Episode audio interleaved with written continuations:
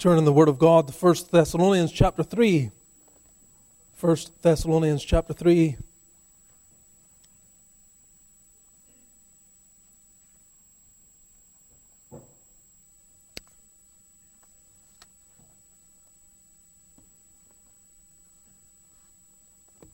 It's been some time since we were here. At least it feels that way.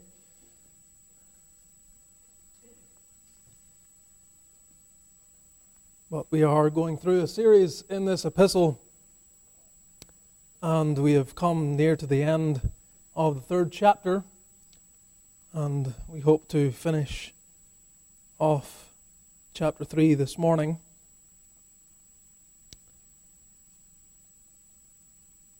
Thought I might do it the last time, but there was too much that needed to be said. And I'm hoping that's not the case this morning again, that we'll manage to finish off this chapter. To refresh our minds and for the benefit of hearing the Word of God, we're going to commence at verse 1, 1 Thessalonians chapter 3, verse 1, and read through all of the short chapter before we consider the last few verses together. The Apostle Paul, under inspiration, writes these words Wherefore, when we could no longer forbear, we thought it good to be left at Athens alone, and sent Timotheus, our brother and minister of God, and our fellow laborer in the gospel of Christ, to establish you and to comfort you concerning your faith, that no man should be moved by these afflictions. For yourselves know that we are appointed thereunto. For verily, when we were with you, we told you before that we should suffer tribulation, even as it came to pass, and ye know. For this cause, when I could no longer forbear, I sent to know your faith, lest by some means the tempter have tempted you, and our labour be in vain. But now, when Timotheus came from you unto us, and brought us good tidings of your faith and charity, and that ye have good remembrance of us always, desiring greatly to see us as we also to see you. Therefore, brethren, we were comforted over you in all our affliction and distress by your faith.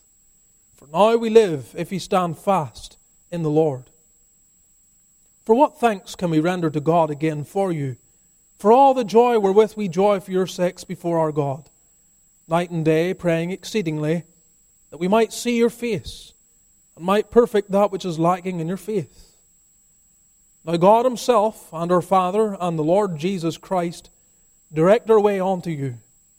And the Lord make you to increase and abound in love one toward another and toward all men, even as we do toward you, to the end He may establish your hearts unblameable in holiness before God, even our Father, at the coming of our Lord Jesus Christ with all His saints. Amen. Will you bow your heads? And your hearts, more importantly, before the Lord with us just before we consider the Word of God together. Let's all pray. Pray for our hearts, pray for our own souls, that we would not miss out on what God is saying to us from His Word today. Lord, we thank Thee for all that has preceded this moment. Our hearts have been encouraged. Pray that Thou wilt fill more of our vision with Christ. Help us to love Him preeminently. We pray that at His return we would not be found wanting. Should He return while we're still upon this earth, we ask that we would be found among the number that will be gathered up to meet the Lord in the air. Or should we be called home before then, we pray that we would be found among the number of the saints that will assemble with him and come with him in his glory.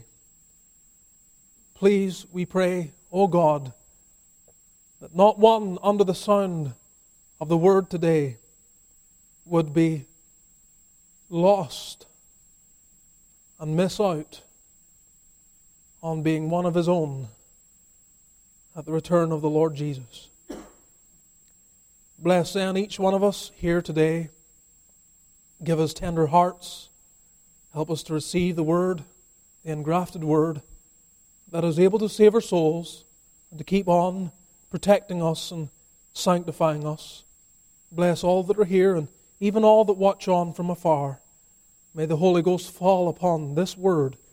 May it have a profound impact upon our lives, not even just temporarily, but lastingly through the rest of our lives. Only Thy Spirit can do this, so we rest upon Him. Fill me with the Holy Ghost. We pray in Jesus' name. Amen. For those that are not aware, we have been studying this epistle since the beginning of the year. And like all the Word of God, it is highly instructive. We don't want to forget the context of this epistle as the Apostle Paul takes up his pen, as it were, to write to a very infant church, a young church, a new church that had not known the Lord Jesus for very long, and they had very much to learn.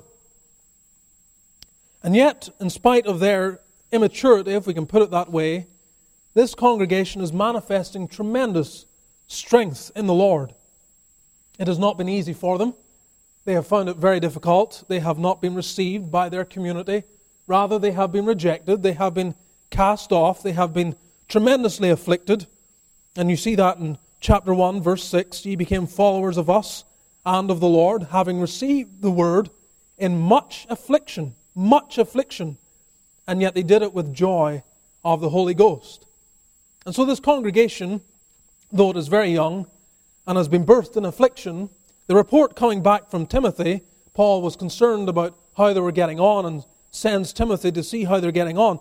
And the report that comes back, as we see from verse 6 of chapter 3, Timothy comes back and brings good tidings.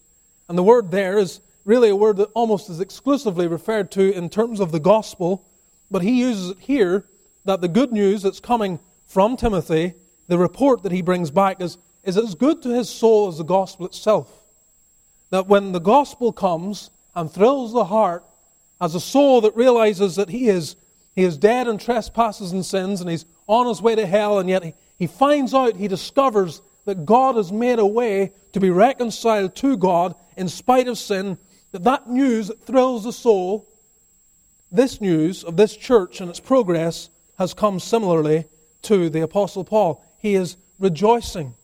And so you can see that joy manifest itself there in verse 9. What thanks can we render to God again for you for all the joy wherewith we joy for your sakes before our God? In this chapter, we have broken it up in three main sections. In verses 1 through 4, just to remind you, we see the pastoral care for a persecuted church. In verses 5 through 8, we have considered pastoral joy for a faithful church. And in verses 9 through 13, we are seeing pastoral praying for an infant church. And last time, as I endeavored to finish up the chapter, I was unable to do so because there was so much in verses 9 and 10 that I wanted to bring out. We saw already the warmth in his praying in verse 9, as you see that. What thanks can we render to God again for you with all for all the joy wherewith we joy for your sakes before God? There's a warmth here, a sense of connection with the people. There's also worship in his praying as he's rejoicing in the Lord. You can see him expressing that joy primarily to God. And the work in his praying in verse 10, where he says, Night and day, praying exceedingly that we might see your face. So he labors. He labors in prayer. It's not just a, a passing prayer that's offered up every so often, but he is laboring in prayer as some of, uh, somewhat a pastor of this people, and he is upholding them, desiring God to be merciful to them. Well, we consider more of this prayer today as it continues in verse 10 and following to the end of the chapter. And what we're seeing here is the wish in his praying. That would be really a, a point under the, the pastoral praying for this infant church the wish in his praying. And we have just subpoints here that will help us navigate through the rest of these verses.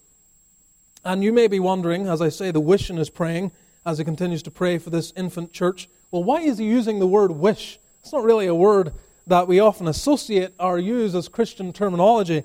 But a number of the commentators point out that Paul's prayer here is in the form of a wish. the grammar of the verbs is in the optative mood. And I don't know if you know much about that. I don't really know much. I, I read enough of men who do know. But the optative mood, at the very least, is that mood that indicates a wish or desire. Sometimes it has certain construction that shows it's hypothetical, but in this case, it's more of a, a, a desire, a longing for the people. And so that's why often the commentators will refer to this portion, this prayer, as really a wish from the Apostle Paul for them. And so while we don't often use the word wish, we do understand that it has a certain application even in the believer's life. We even sing about it in the hymn, Sweet Hour of Prayer, Sweet Hour of Prayer, that calls me from a world of care and bids me at my Father's throne make all my wants and wishes known.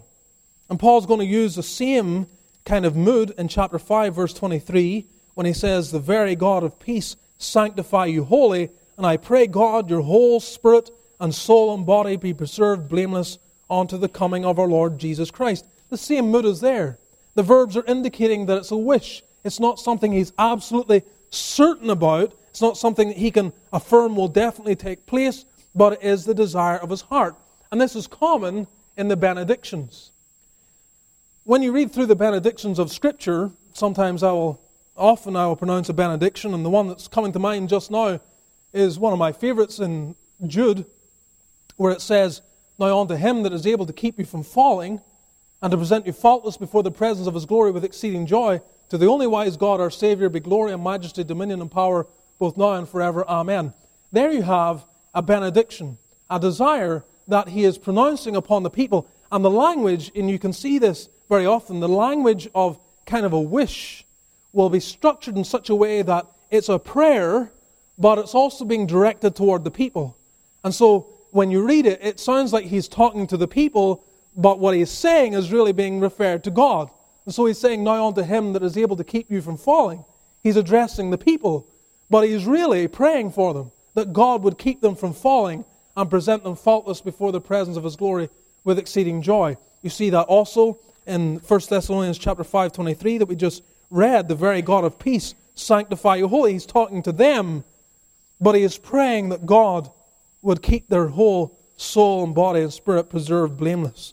And so that's the kind of construction we have here at the end of chapter 3. You have a man that is burden for the people, praying for them, but it is a prayer that's constructed in such a way that reflects more of a wish than a certainty. Now, as we look at these verses, there are a number of things that we can see that he wishes for. First, he wished for the overthrow of Satan's conquest. Second, we're going to see that he wished for greater manifestation of the second commandment. And then third, we'll see he wished for their holiness at the second coming. First of all, then, he wished for the overthrow of Satan's conquest. Look at verse 10. We've considered the first part of that already in our last message the, the work of his prayer, night and day, praying exceedingly.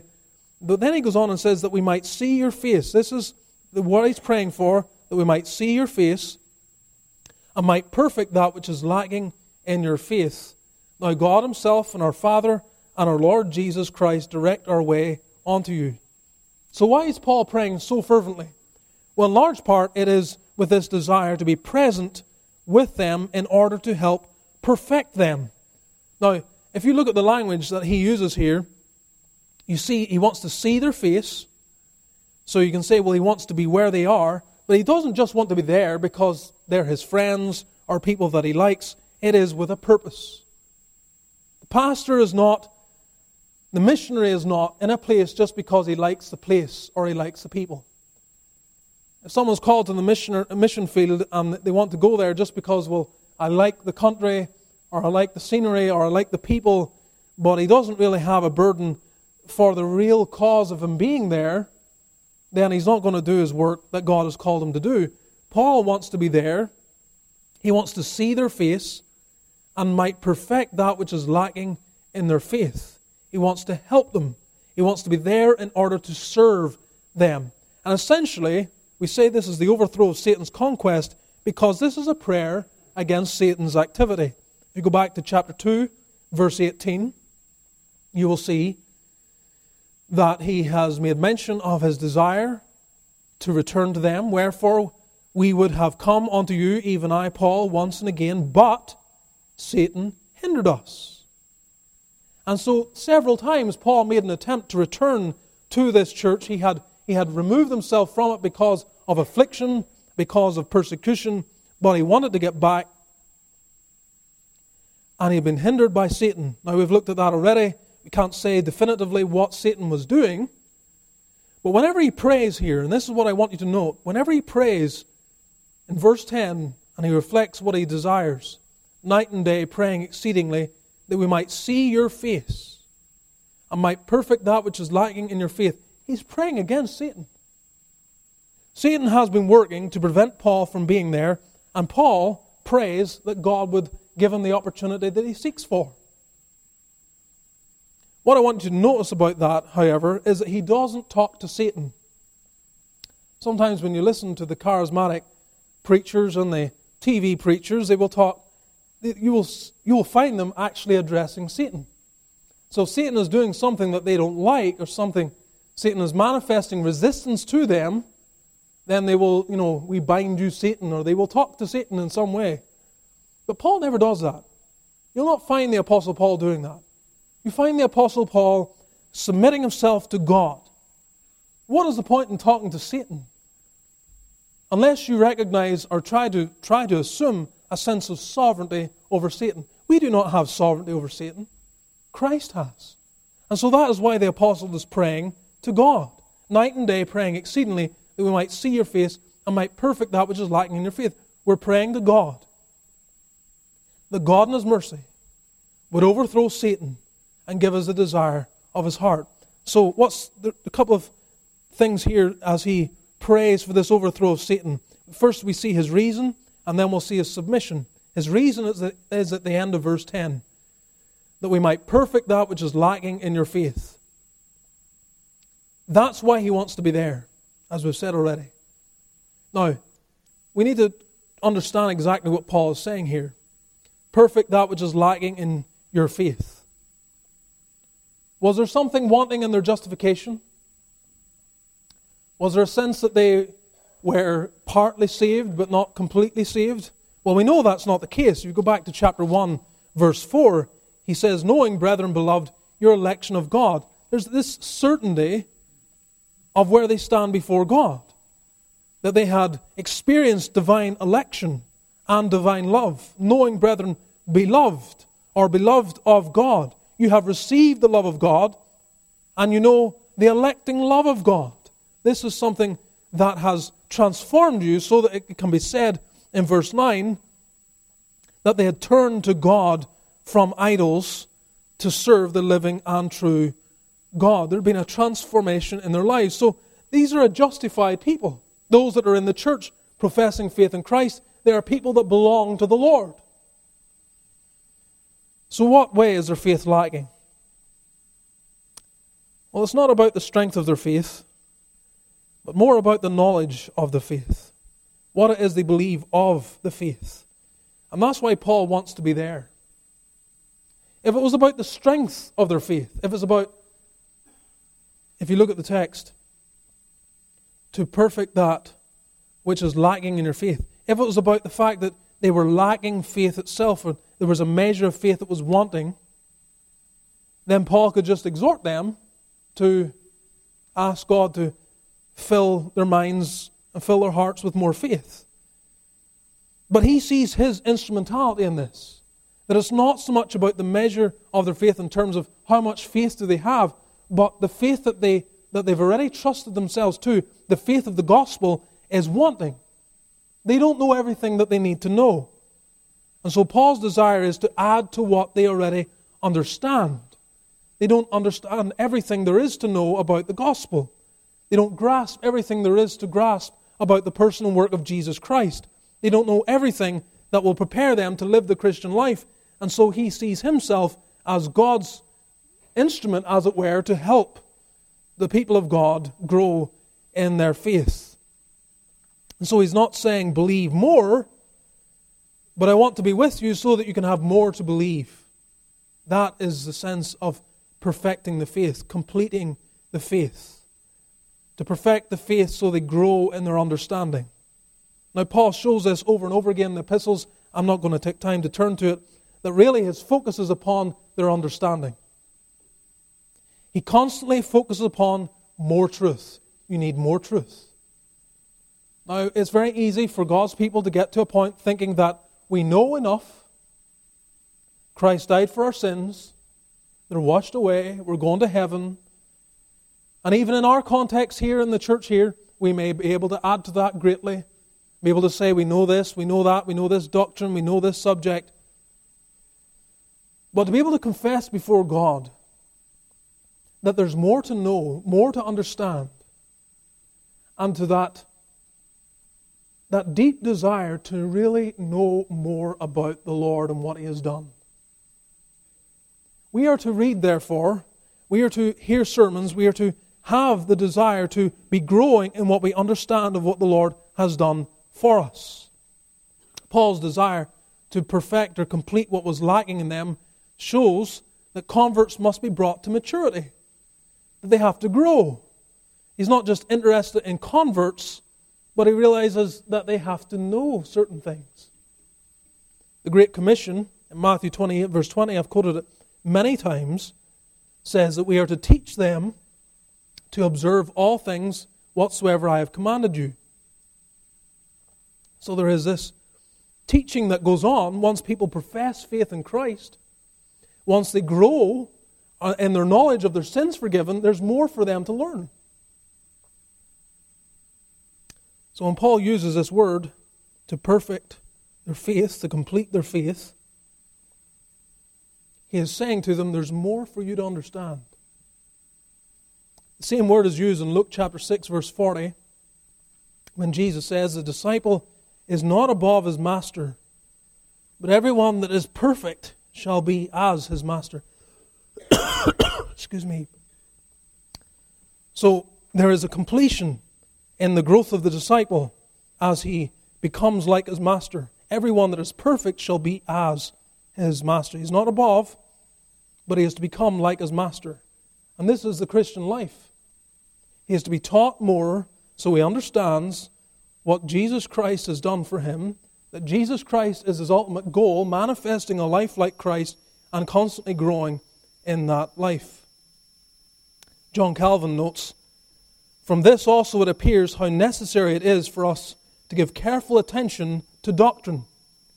For teachers were not appointed merely with the view of leading men in the course of a single day or month to the faith of Christ but for the purpose of perfecting the faith which has been begun. Perfecting the faith. Now, you may wonder, you know, why would someone spend so many months in one book? Why would he take so long to, to get through a book? I mean, you can read through this in a matter of minutes. And yet, six months later, into the seventh month, we're still here. And you may wonder why. We're halfway through the year with, I don't know how many messages, close to 30 messages on the Gospel of Luke. We're not even finished chapter 3. And you may wonder, well, why? It seems very labored. And the purpose, beloved, is because you can read it for yourself.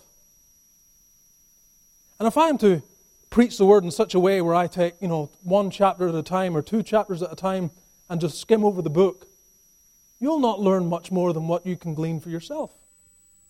The purpose of the pastor is to slow down, is to teach the people what they don't see for themselves. It is to have the ability to just break down the scriptures and slowly look at it so we grasp exactly what is contained. The Spirit of God has told us that every word of God is pure. Every word has significance. Every word can aid my sanctification. Every word can transform my life. We have known the power of even one verse in our own lives power of one text of Scripture as it has come to our hearts, transforming us, bringing us to repentance, bringing us to faith, helping us to grow and understand the will of the Lord. And so we slow down. This is what Paul wanted to do. The letter is a substitute for what Paul really wanted to do. Now, we're thankful too how God providentially used Paul's inability to go there to cause him to write a letter that we have to this day. God overrules in a wonderful way.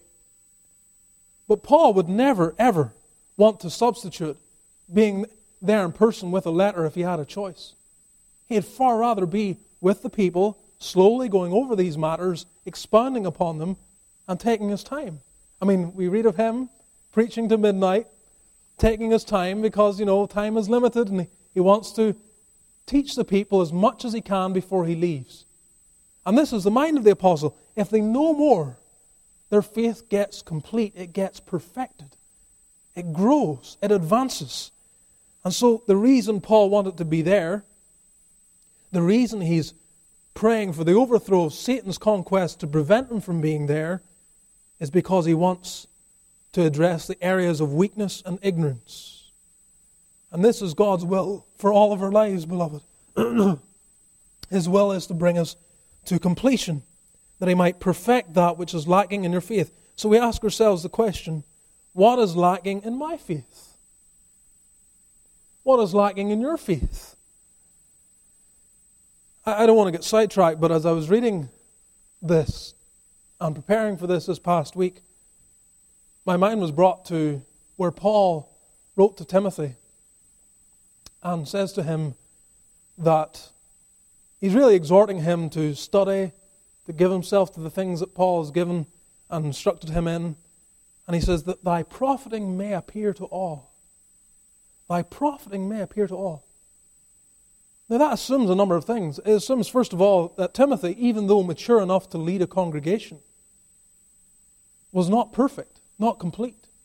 He himself needed to grow, needed to advance in his knowledge.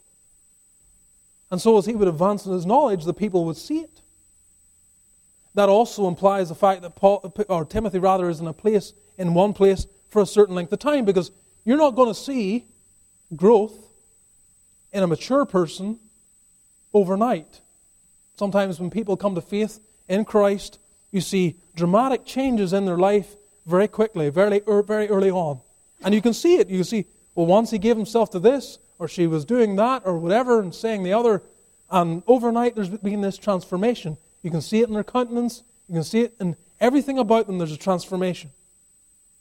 And it's a bit like the infant. I mean, whenever you see that infant child, and then a month later you can see, my, look how much larger, bigger the, the, the, the child is. You can see the growth. But whenever they get to 30, and you see someone a month later, unless something's very unusual, they'll basically look the same. You won't see any difference. So, with maturity comes slower progress in terms of the dramatic influence of it. But it is not to stop. And that's very humbling. It's humbling for a pastor to be exhorted that thy profiting may appear to all. That as you stand before people over the course of years, that they would actually see a distinct difference in the man that first came before them and where he is years later. That text has always been a challenge to me. And when you go to a little congregation of 20 people, it's very easy to be careless. It's very easy to say to yourself, well, I mean, they'll be happy with anything.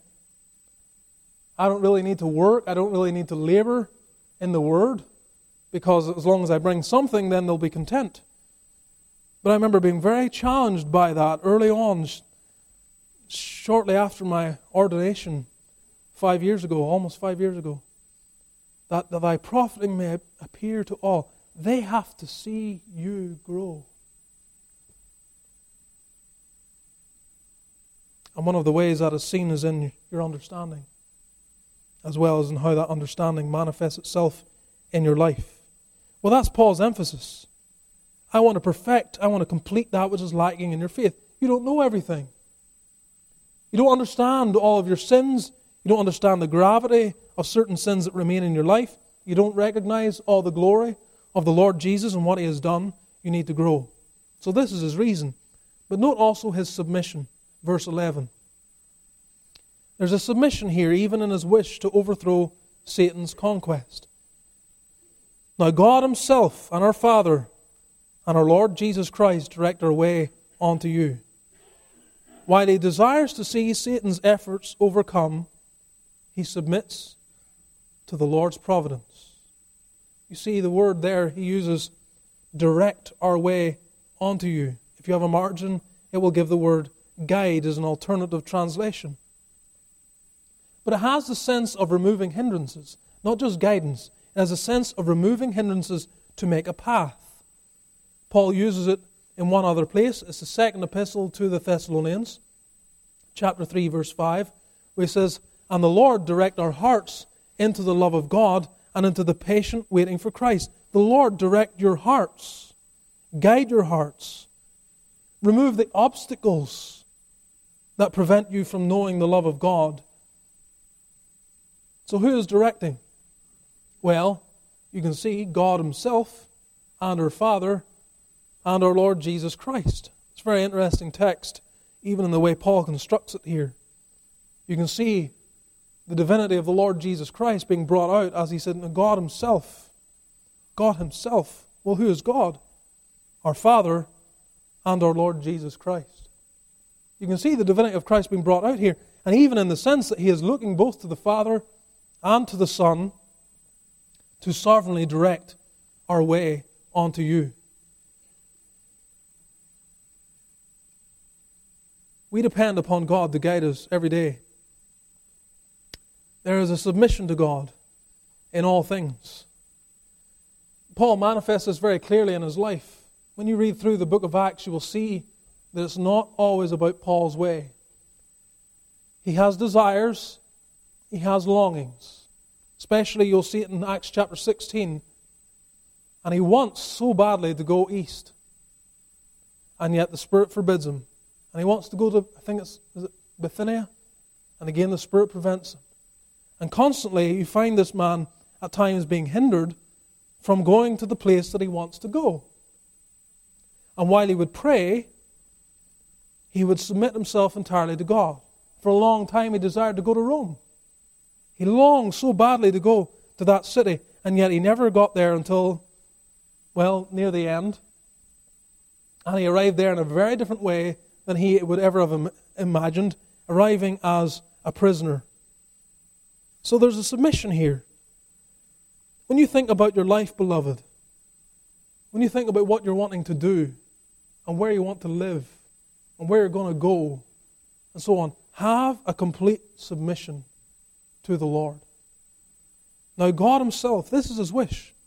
God Himself, if it would please God, our Father, and our Lord Jesus Christ, direct our way onto you. We don't know for sure if he ever made it there. He, he did return to Macedonia. Chances are that he would have desired to go there, but we can't say for sure. The record doesn't tell us. But he so badly wanted God to direct but he submits to the Lord in everything. That brings us then to our second point. He not only wished for the overthrow of Satan's conquest, he wished for greater manifestation of the second commandment.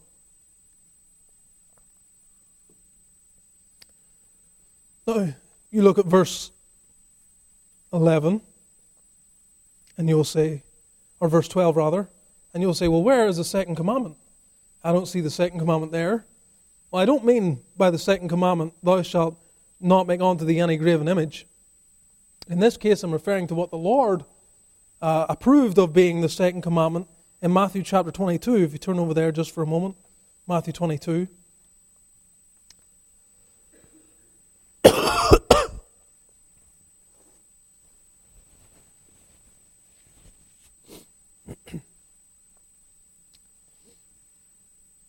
Matthew chapter 22, verse 35.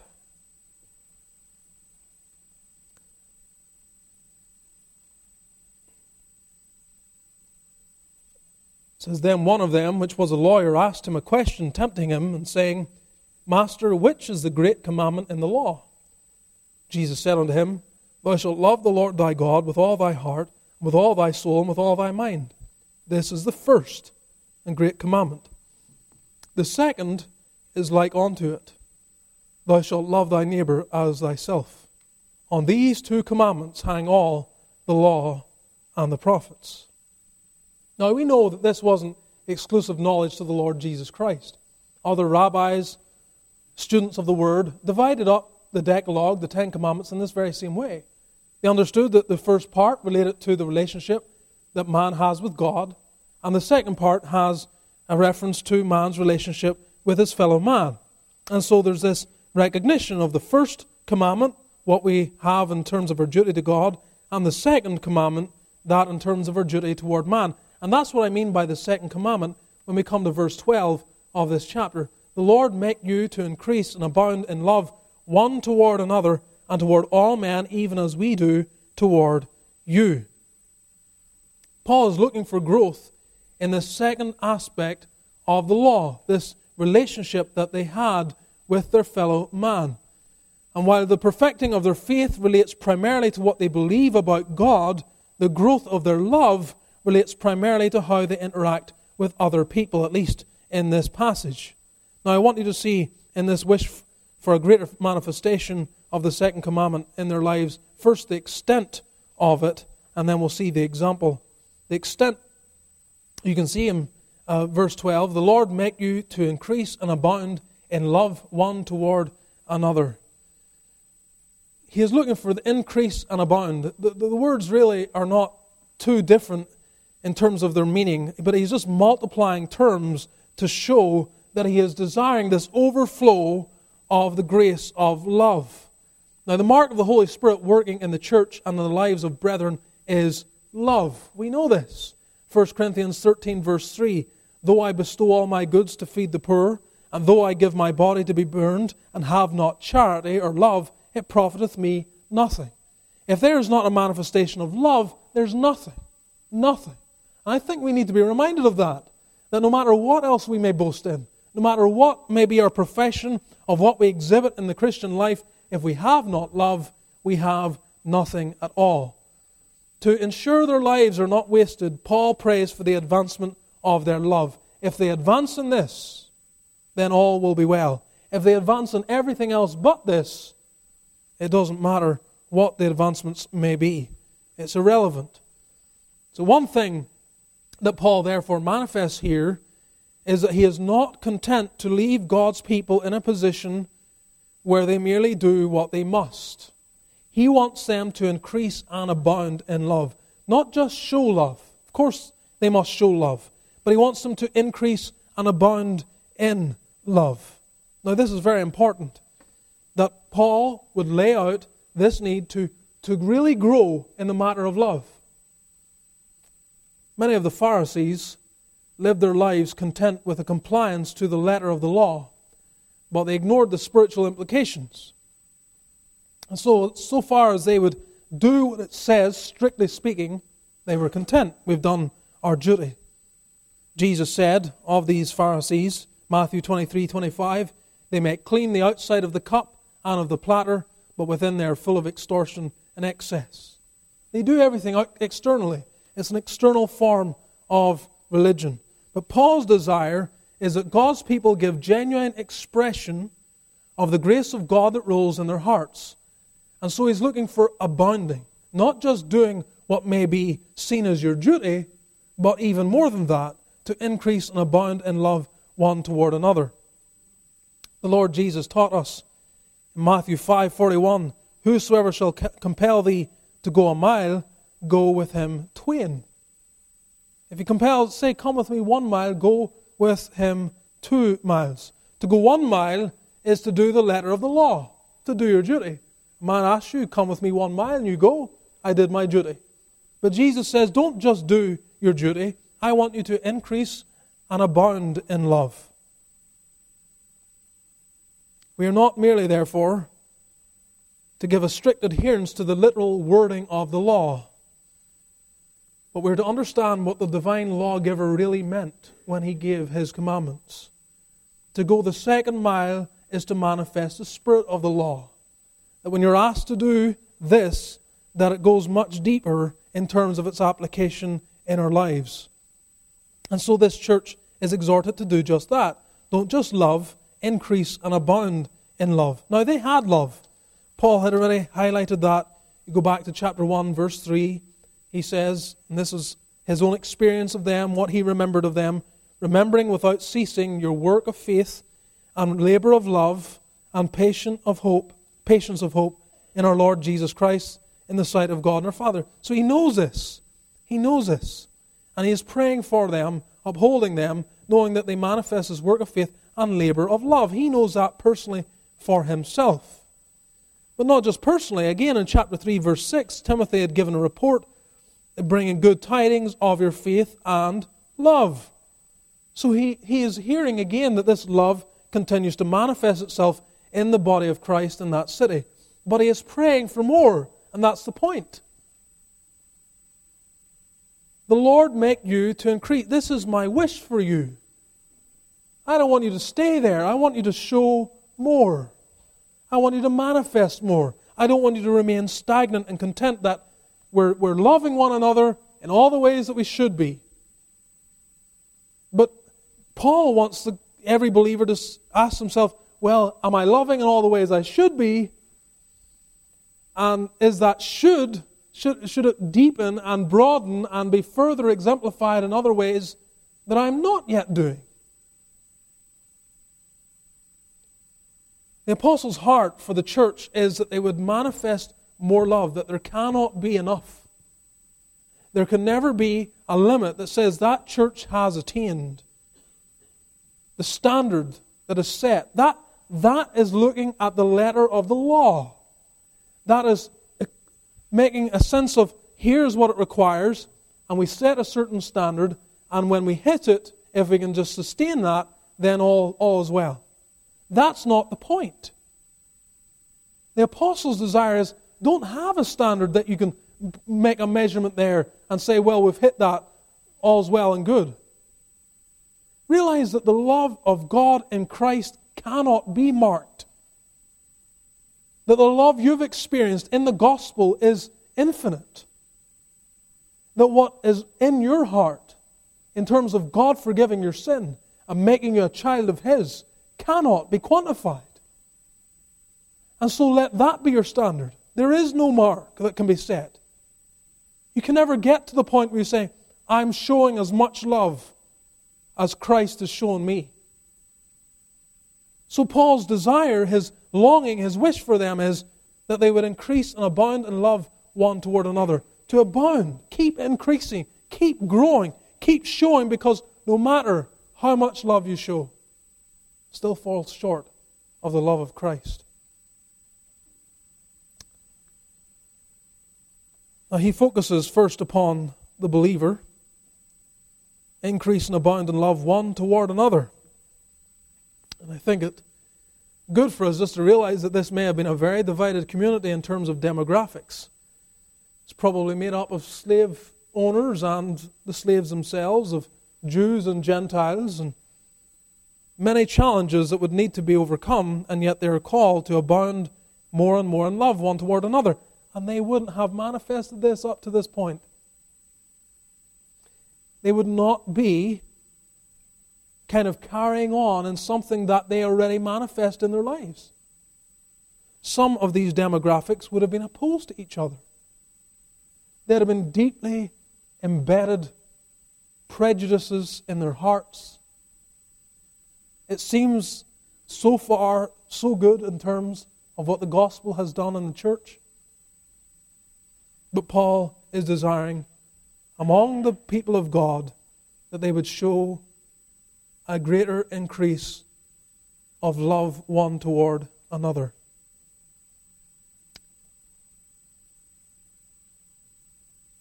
There, this cannot be overemphasized. Someone was praying about it even in the prayer meeting before. They were praying over that text where the Lord says that this is how you'll know that the world will know that you're my disciples if you have one, love one toward another. And so it cannot be overemphasized, and this is why Paul turns to it over and over again. In fact, I think is it Philippians chapter one, where he prays for their love as well. Yeah, Philippians one verse nine, where he is praying for the church at Philippi. And this I pray that your love may abound yet more and more in knowledge and in all judgment. An abounding of love. There's more to that love that's specified there in terms of their discernment and decision making, but it's love that needs to abound. And this is what he's praying for here increase and abound in love one toward another. This is why our fellowship times are important. It is in our fellowship times that we show that we actually care about one another. I know that there's some ministers and they have the mentality that we've just heard from God and having heard the word of God, we should just leave the church quickly and quietly and not talk to anyone lest we should lose what we have heard from God. I can see their point and I can see why they would desire that. But it misses, I think, an instrument that God uses for the building up of the saints. Sometimes when we come to church, it's not what we hear from the pulpit specifically that addresses where we are and what we need. But it may be that someone in the church, someone else, their hearts are touched by the word. And it's that impact upon their hearts when they feel moved to come and talk to you. And the conversation they have with you, it's through that conversation you are ministered to that day. It's indirectly through the Word. And you feel encouraged and built up because someone cares, or someone is praying, or someone took note of our presence or our absence, or whatever it might be. The conversations we have with one another, and indeed, whenever we close in prayer, sometimes I will pray for the fellowship that will follow. And you should be praying too, even if I neglect to pray for that. That as you bow your head at the close of the service, you know you're going to enter into conversation. Pray that it's profitable. Pray that it's meaningful. Pray that it's significant. That you would manifest an increasing love, abounding more and more toward one another. But it's not just toward the brethren, it's toward all men. In Galatians 6, verse 10, Paul does prioritize love for and support of the brethren, as we have therefore opportunity. Let us do good unto all men, especially unto them who are of the household of faith. There's a priority to the church, but we are not to neglect the world.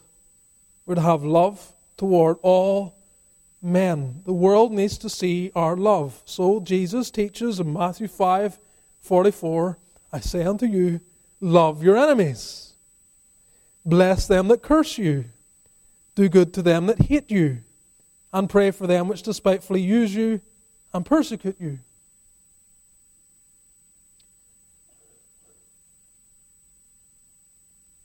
We are living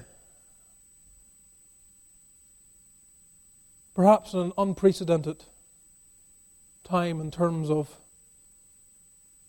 the lack of real love that there ought to be in the church.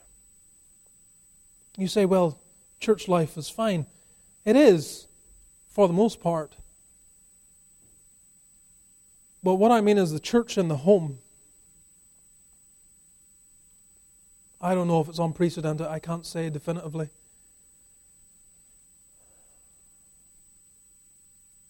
But the failure rate in terms of marriage within the Church of Jesus Christ is getting to a point of it's not uncommon anymore.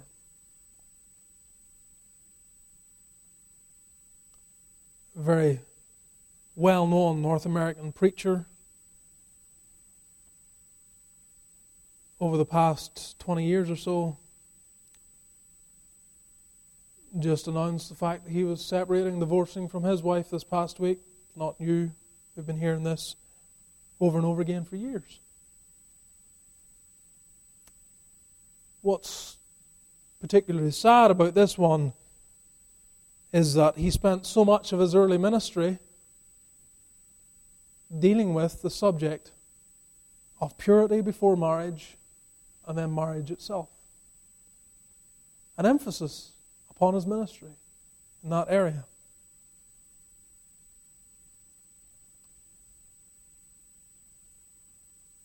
And it's touching upon every church. It doesn't matter how conservative the church is, how well grounded people have been in their youth. People are coming to a point where they can no longer really love. And when I was thinking about that and reading over Matthew 5, as I thought, well, what's the Lord teach us in terms of loving all men? Well, even to love our enemies. I thought, how can you read Matthew 5:44 and see that Jesus expects me to love people in this way that I never vowed to love? He wants me to love my enemies, bless them that curse me, do good to them that hate me, pray for them which despitefully use me and persecute me. He wants me to love people that I never vowed to love in that way. How?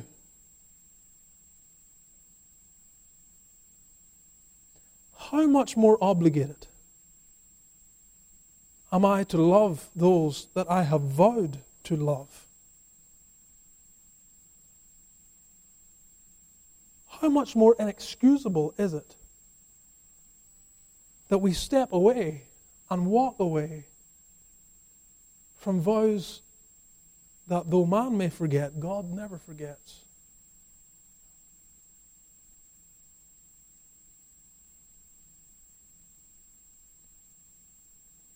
We must be praying, praying for our marriages and our homes. Paul is praying here that the church would increase in love one toward another and toward all men. And as a pastor living in 2019, ministering to a congregation that is surrounded by the common knowledge and news of separation after separation and divorce after divorce. And the fear of the heart is who will be next?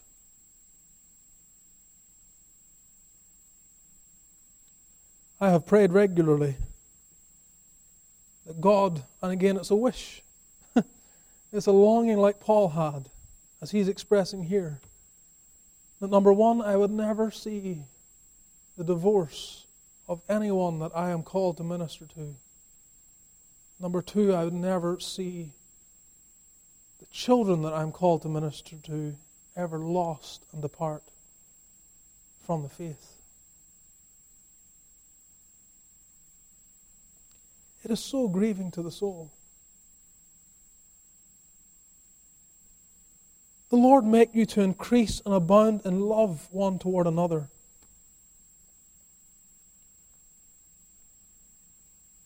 Those that are married here today, make sure that that love is abounding toward your spouse.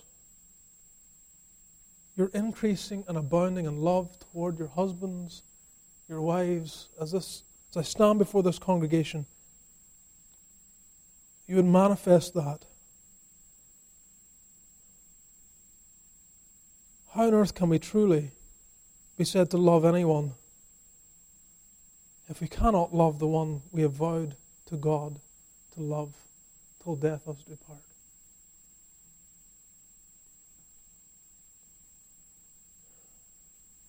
So, the extent of love is here in verse 12. We also have the example of it, even as we do toward you. How are we to love others? Well, the so called wisdom of the day would say you need to love yourself before you love others. Every time I read that, I cringe. You need to love yourself before you love. I'm learning to love myself so that I can love others. And people spend all this energy trying to love themselves. they do. And I, I, I lament. I, I mean, it's out there in the world, but I mean, they're ships without rudders. They, they, they don't acknowledge the truth, so I don't expect much from them, but it's coming into the church. I hear Christians talk this way. I'm learning to love myself. This is a carnal and satanic distraction from the will of God. First, and I'm just touching on this, this is not extensive at all, but just throwing seeds of preventative measures into your mind. First, God's word never commands you to love yourself, it assumes it. It assumes you love yourself. Ephesians 5 28 and 29. So ought men to love their wives as their own bodies, for no man ever yet hated his own flesh. It assumes you love yourself. You don't have any problem there. Second, the Word of God warns that a focus upon self loving is a mark of an ungodly generation. 2 Timothy 3, verses 1 and 2. This know also that in the last days perilous times shall come, for men shall be lovers of their own selves. They'll put a priority there. They'll make it the focus of their lives, trying to learn to love themselves. In contrast, Paul's desire is that the church would love others and that they would learn how to do so by learning from the example of himself and Silas and Timothy that were before them, even as we do toward you. He's essentially encouraging them to ask, what would Paul do? Or what did Paul do? And if you want to know what Paul did, go back to chapter 2, especially the opening 12 verses. I'll not go over it. You can if you missed those messages, you can listen to them, but you can read it yourself and see the extent of Paul's love for them. And Paul's praying, Lord, help them to love each other as much as we love them. And Paul had loved them. And maybe some that were in the church had been enemies of God. Indeed, they all had been enemies of God. But maybe they had manifested actual hostility toward Paul, and yet he loved them. Won them for Christ. Thirdly, and very quickly, he wished for their holiness at the second coming. He wished for their holiness at the second coming. Now, when we come into chapter 4, we're going to be dealing with sanctification. So I'm not going to elaborate too much upon this as it is shown here at the very end of chapter 3. But he says in verse 13, to the end he may establish, that's the same word he used in verse 2, that he wanted Timothy to go and to establish you, same word, so he's praying for this continued establishing or strengthening and grounding of them. So this is a new church, a new church. He wants them established. Timothy, go and make sure that they're established. But he wants it to go right to the very end. To the end, he may establish your hearts unblameable in holiness before God, even our Father, at the coming of our Lord Jesus Christ with all his saints. It is the strengthening of their hearts. Why the heart? Well, because the heart speaks of the new man with quickened affections. So there's that new man, but that new man needs to be strengthened with all might by the Spirit in the inner man. And so the focus of the prayer for them has been upon perfecting their faith, verse 10, advancing their love, verse 12, but that's not an end of itself. Christians are not just to, to grow in their faith and advance in their love and just be left in isolation or in a vacuum. The whole point is that they are found unblameable in holiness before God. Unblameable in holiness. That is the desire. Paul sees this end when the church is gathered together at the coming of Christ. He's already made mention of this, the coming of Christ, several times. The end of in fact, every chapter, I think, certainly the first few chapters, end with the coming of the Lord. Chapter 1, verse 10, to wait for, for his Son from heaven, whom he raised from the dead. It's referring to his coming. The end of chapter 2, verse 19, the Lord Jesus Christ is coming. And here at the end of chapter 3, again, he's referring to his coming. He's going to do it again in chapter 4, the, the coming of the Lord. So in chapter 4, we'll deal about the coming of the Lord Jesus a little, a little more.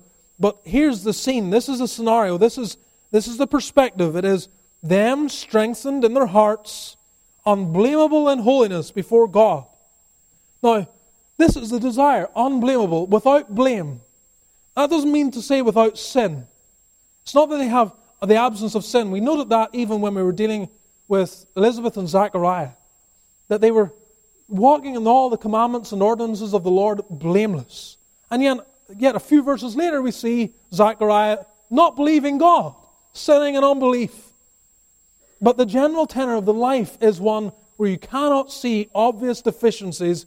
It cannot be said that they are truly hypocrites because the outward conduct of their life is without blame. You can see a consistency in all their words and works.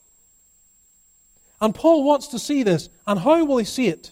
Well, if their faith becomes more complete and they understand more, and if they abound more and more in love. If they're abounding in love, really growing in love, advancing in love, manifesting more love, and it keeps doing that to the very end of their lives, there's no possible way that it could be anything but said of them that their hearts are unblameable in holiness. Love is the fulfilling of the law. Abounding in love is abounding in purity, is abounding in Christ likeness. And if you make it your life's goal to fulfill the wish of the apostle in verse 12, to increase and abound in love one toward another and toward all men, if you make that prayer, Lord, make me to abound and increase in love more today than I did yesterday and any other day, if that was a prayer and that was answered, you wouldn't have to worry about the coming of the Lord and how you would stand. Because there's no doubt that you would be unblameable in holiness before God. So you don't have to focus upon it. Will I be unblameable in holiness? You don't have to worry about that. Worry about today increasing and abounding in love. More and more. One toward another. And to all men. Could be concerned about that. Seek to manifest that. And you won't have to worry about the end. Because it will be assured that you will be in the right condition before God at that time. My time is gone. I, I will I'll come back to this as we break into chapter 4, but it's tremendous just to see the apostle then begins to apply the desire for holiness toward the church at the beginning of chapter 4. And what I want us to think about, and just leave it here for today, is that as we read passages like this, and when we come down to chapter 4, it will be the same. When we see the desire of the apostle, here's the apostle praying night and day that he might perfect their faith, what is lacking there, and to see them grow in their love. You may ask yourself, well, am, am I there? Am I, am I doing this? I, I mean, I feel like I'm falling short, and it feels impossible. Well, you may be falling short or you may not. Only God perhaps can truly quantify how we're getting on. But what I want us to realize is Paul knows the cross is sufficient to do this for his people. He has no doubt whatsoever that the blood shed on Calvary's cross, the atoning work of the Son of God, the applications, uh, the application of the benefit of redemption to the people of God can do this. There's no want in the treasures and riches of Christ. There's no want in the power of the Spirit. There's no want in the grace of God. It is all there. And if we truly began to pray for one another, that we would increase and abound in love one toward another and toward all men, we're just taking advantage of what is already ours. The grace of Christ is sufficient. And of course, you may ask, well, did God answer Paul's prayer? Just quickly turn maybe one page in your Bible to the beginning of the second epistle. God certainly began to answer his prayer because we read in chapter 1 of the second epistle, verse 3 We are bound to thank God always for you, brethren, as it is meet, because that your faith groweth exceedingly. He wanted to complete what was lacking in their faith. It's growing exceedingly.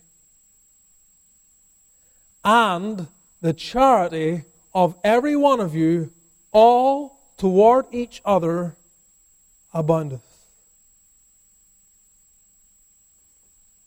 You know what's wonderful when you see God answer prayer? And often we really see that most and get more joyful about that and certain practical things. But would to God we were more joyful when we see the advance of the spiritual. The advance of the spiritual in each of our lives. May God help us, beloved. May He truly help us to advance in holiness in the way as described here, the increase of our faith and the manifestation of love, to the end that He may establish your hearts unblameable in holiness before God, even our Father, at the coming of our Lord Jesus Christ with all His saints. Let's bow together in prayer.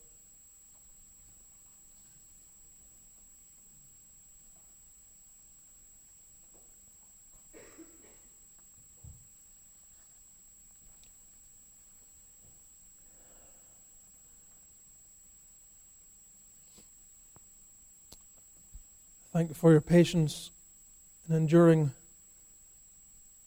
this ongoing issue I have with my voice. Just continue to pray for us, beloved, that it would improve and the Lord would give the grace and help we need.